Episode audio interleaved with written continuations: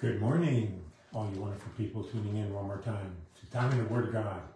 Essential time in the Word of God to spend in the Word of God. I'll tell you what, we are heading close to that wonderful Christmas season where we again see from scriptures how the angels portrayed this new covenant, this new time period that we are living in for the last 2,000 years, uh, which is different than it was prior to that because we have something given to us. Someone came to us in the form of a babe in the manger, and he brought us so many wonderful things. First of all, of course, I don't want to leave out the, your favorite one, you know, in case we've got any religious nuts watching. we want to make sure that we hit it all, but we, he gave us life and life more abundantly. He gave us a new creature, forgave us our sins, um, with all these wonderful things. One of the things that the angels were doing when they were advertising for this new life is they came down with great joy. And, and they were so expressive of the great joy that the heavens tore open and there's a whole choir saying joy, you know, singing joy to the world that the Lord has come. And today I want to look at joy in, in uh, maybe a little bit of a different light. I call it the joy factor it has everything to do with joy, but just kind of seeing it from a different angle. I see it as uh, something that is uh, not only so essential to uh, this realm, brought down from the other realm. This is not happiness. This is not, you know, hey, I won the lottery or hey, I got a new car. This is from the other side. The Bible is, is very clear that there's uh, in this world, you have tribulation. This world is a different system than the system that we are under as believers. And in this new life, this new uh, kingdom that came down, and it's not meat or drink, but righteousness, peace, and joy in the Holy Ghost. And that's on the inside of us. So that we are walking and talking, as I shared on Sunday, um, the heaven uh, the, came down, and uh, the Father, Son, and Holy Spirit live in us. Different than anybody in the Old Testament. And so one of the factors, okay, we can talk about every one of these, and if I have you for the next 12 hours, I probably touch the surface, but we have you for 30 minutes, and we want to talk about the joy factor this morning. Because heaven came down and, and, and the new way of doing things would include the joy factor.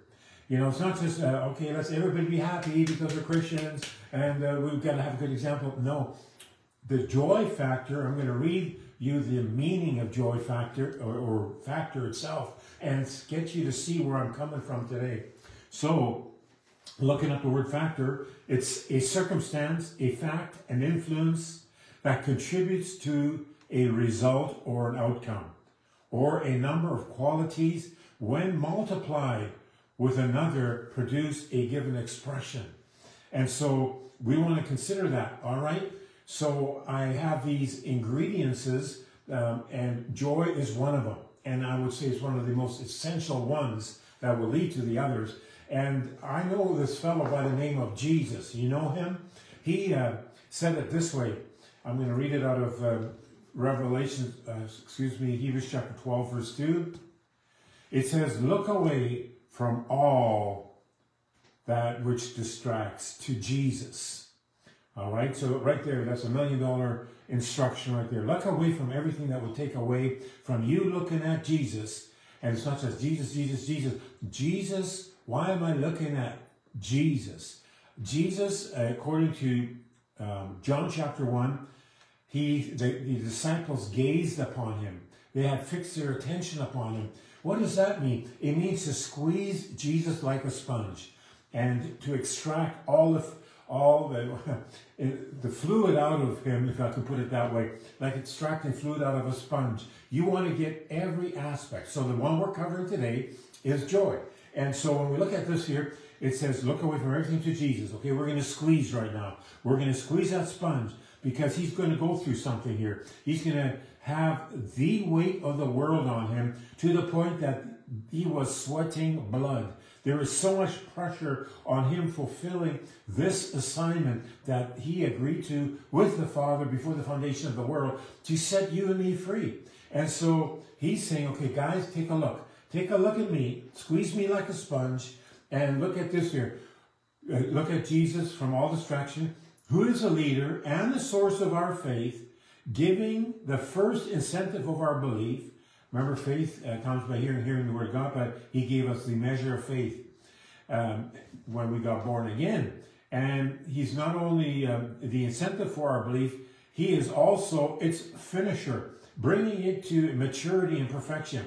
He himself, okay, just this is what he had to do. This is what he wants you to get as you squeeze him this morning.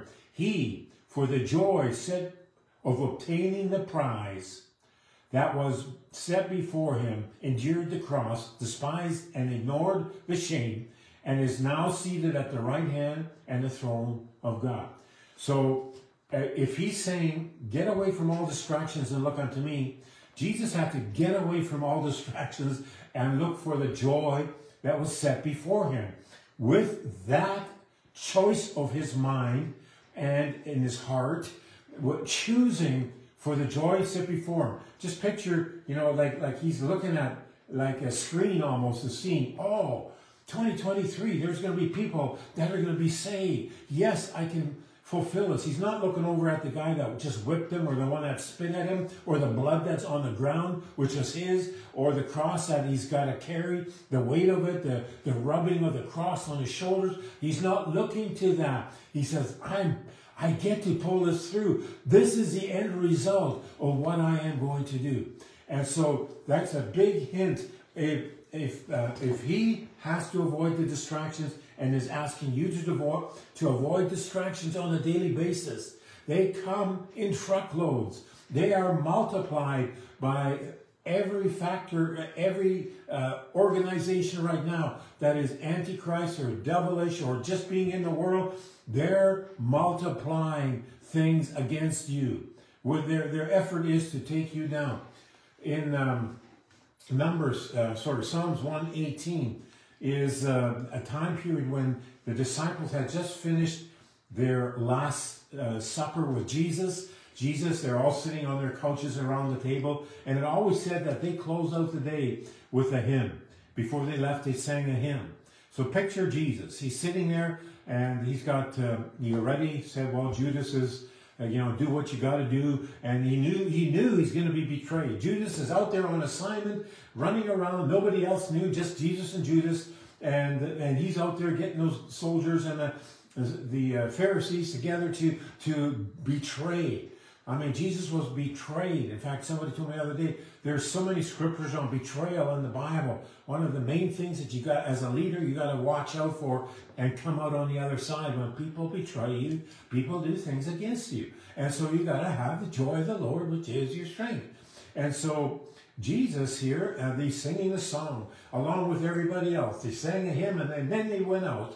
And about the, you know, a week or so later, they're going to start the procedure which brings Jesus to the cross. And you know that Jesus, even in the garden, he was had his disciples praying and praying, and uh, they were obviously tired. They were sleeping, um, and so he had double the pressure because he couldn't even have anybody with him praying because they're all feeble men. They're men. He's God in flesh. Of course, he's got the weaknesses of his flesh, so to speak, that could only take so much and anguish and so forth. What did he do in this psalm? Why were they singing the 118th psalm? Well, here's just, just for today, one key. It says, um, one of the verses in verse 24 says, uh, This is a day which the Lord has brought about. We will rejoice and be glad in it.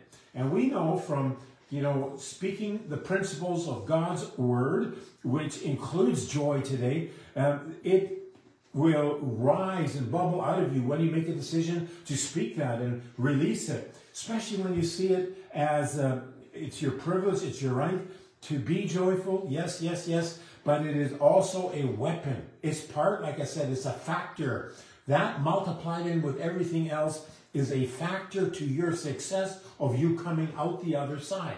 Jesus knew that. Jesus sang the psalm. The psalm had lots to say about him being the cornerstone uh, uh, brick that was rejected and all that. He just, oh well, for the joy set before him. This is a day the Lord has made. And tomorrow, I, I, guarantee you, all week long, Jesus is thinking, well, this is a new day. This is the day. Okay, I'll be going to the Garden of Gethsemane to pray. And then the next day, well, praise God, this is the day. I'm one day closer to being crucified. And they're going to uh, release Barabbas and so forth. And so we can learn a lot from Jesus. Look at this here in Nehemiah. It says, uh, verse 8 to 10, it says, So they read from the book of the law of God's distinctly, faithfully amplifying and giving the sense so that the people understood and read. So they're explaining all the things in the law. You know, the law is very hard to digest if you are someone that wants to keep it but realize you can't keep it. You can't keep the law without the Savior. You're going to fail. And so they had the law read to them and they're like, oh my goodness, oh my goodness, what do I have to do? And so Nehemiah, verse 9, who was the governor, and Ezra was the high priest scribe for the Levites, who taught the people, said to all of them, This day is holy to the Lord your God. Mourn not. Okay, be quiet, mourn not. This is a holy day. Why didn't he just keep mourning, you rotten sinners? Keep being in that state of anguish. No, that's not what he's saying. They knew they couldn't keep the law. They knew it was burdensome to them. They needed a Savior. In fact, do you know that that was the reason for the law? Is to point us to a Savior. But I'm just bringing out the principle of joy here again. This day is a holy day for the Lord. Mourn not, nor weep, for all the people wept when they heard the words of the law. And so the why would the was would the priest be steering them in the wrong direction? Why would he say that? Why would he? Or is it a foreshadow? Or is it what the what this new day? The Bible says in Isaiah chapter 61, 60 verse 1, arise from depression, arise to the newness of life. What's that all about? It's talking about the church age. And we'll get to the other one, Isaiah 61 in a second. Here in verse 10 in Nehemiah, so after he tells the people not to weep, he says, Then Ezra told the people, Go your way, eat the fat, drink the sweet, and send portions to him for whom nothing is prepared. For this day is holy to our Lord. And be not grieved and depressed, for the joy of the Lord is your strength and your stronghold. So people, wake up. There's a new day in, in coming where the joy, the strength is the joy of the Lord. The joy of the Lord is your strength. Amen. And so, um, Isaiah, I'm going to go to Isaiah chapter 61 too. That is such a key thing. There is no strength in mourning. There is no strength in depression. There's no strength in weeping. That's why the new day, when the church arose, and and um, basically what what the Isaiah, remember the word Isaiah means salvation is come to you. So guess what? God's going to name him Isaiah. Isaiah's mom says, I got to call you Isaiah because all she, she heard from the Lord, Isaiah, okay, why, mom? Because you're going to be writing down what salvation is going to look like. So Isaiah 60, arise from depression. Isaiah 61 has, uh, oh, the whole book of Isaiah is so wonderful, leading to what salvation should look like. And uh, Isaiah 61 talks again about the Spirit of the Lord being upon me. What is that? That's a new day, the church age, the age when principles from heaven can now be laid into the hearts of born again believers. Remember the angels, back to the angels, joy to the world. The Lord has come. Great joy is covered the land. Not just a little bit of joy. Great joy. What are they portraying? They're advertising for the day when the son is born and, and was born. Uh, the shepherds were directing where he is in Jerusalem and, or in Bethlehem. And they're showing that this day is full of joy. Not like the days of mourning under Nehemiah when they read the law. This is what New Testament believers who are walking obedient. Remember, Jesus says, those that are doers of my word. I, have I've seen people, they've been so mournful, so sad, and refuse to turn the corner back to Jesus and back to the New Testament principles of great joy. Yeah, but you don't understand. No, you don't understand the, the word of God. Yeah, but, you know, uh, we have nothing or somebody died. You don't understand. That is joy comes in the morning. He wants you back on track with Jesus. None of this mourning all day long. None of this being in the state of a believer with worldly principles of mourning or Old Testament principles of weeping and, uh, you know, ashes thrown around or whatever. Joy of the Lord is not you ignoring things. It is you obeying the word, obeying the new covenant, allowing the heavenlies to fill your soul, which is your mind, will, intellect, and emotion, to be in here. The joy of the Lord. There's so many scriptures. I, I know I won't get even to uh, 1% of them today. It all deals with the heavenly joy that came to you to be in you. Well, in verse 3 of Isaiah 61, this is again the New Testament desire of our Lord.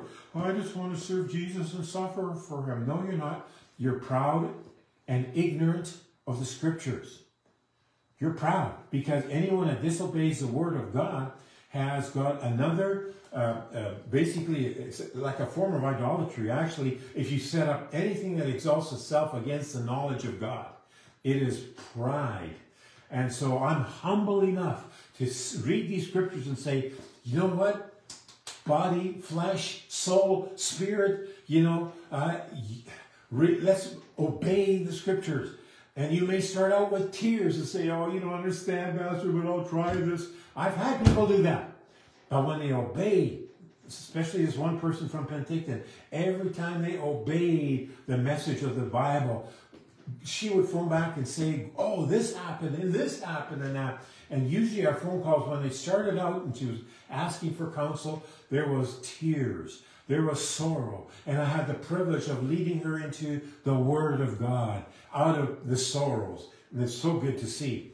So this is what it says in Isaiah. To grant um, the, the year, well, I'll go back to verse uh, 2. Um, this is the acceptable, the proclaimed year of the Lord. What year? 1927, 1963? No, this is the year being the day of the Lord, the year of his favor and the day of vengeance of our God.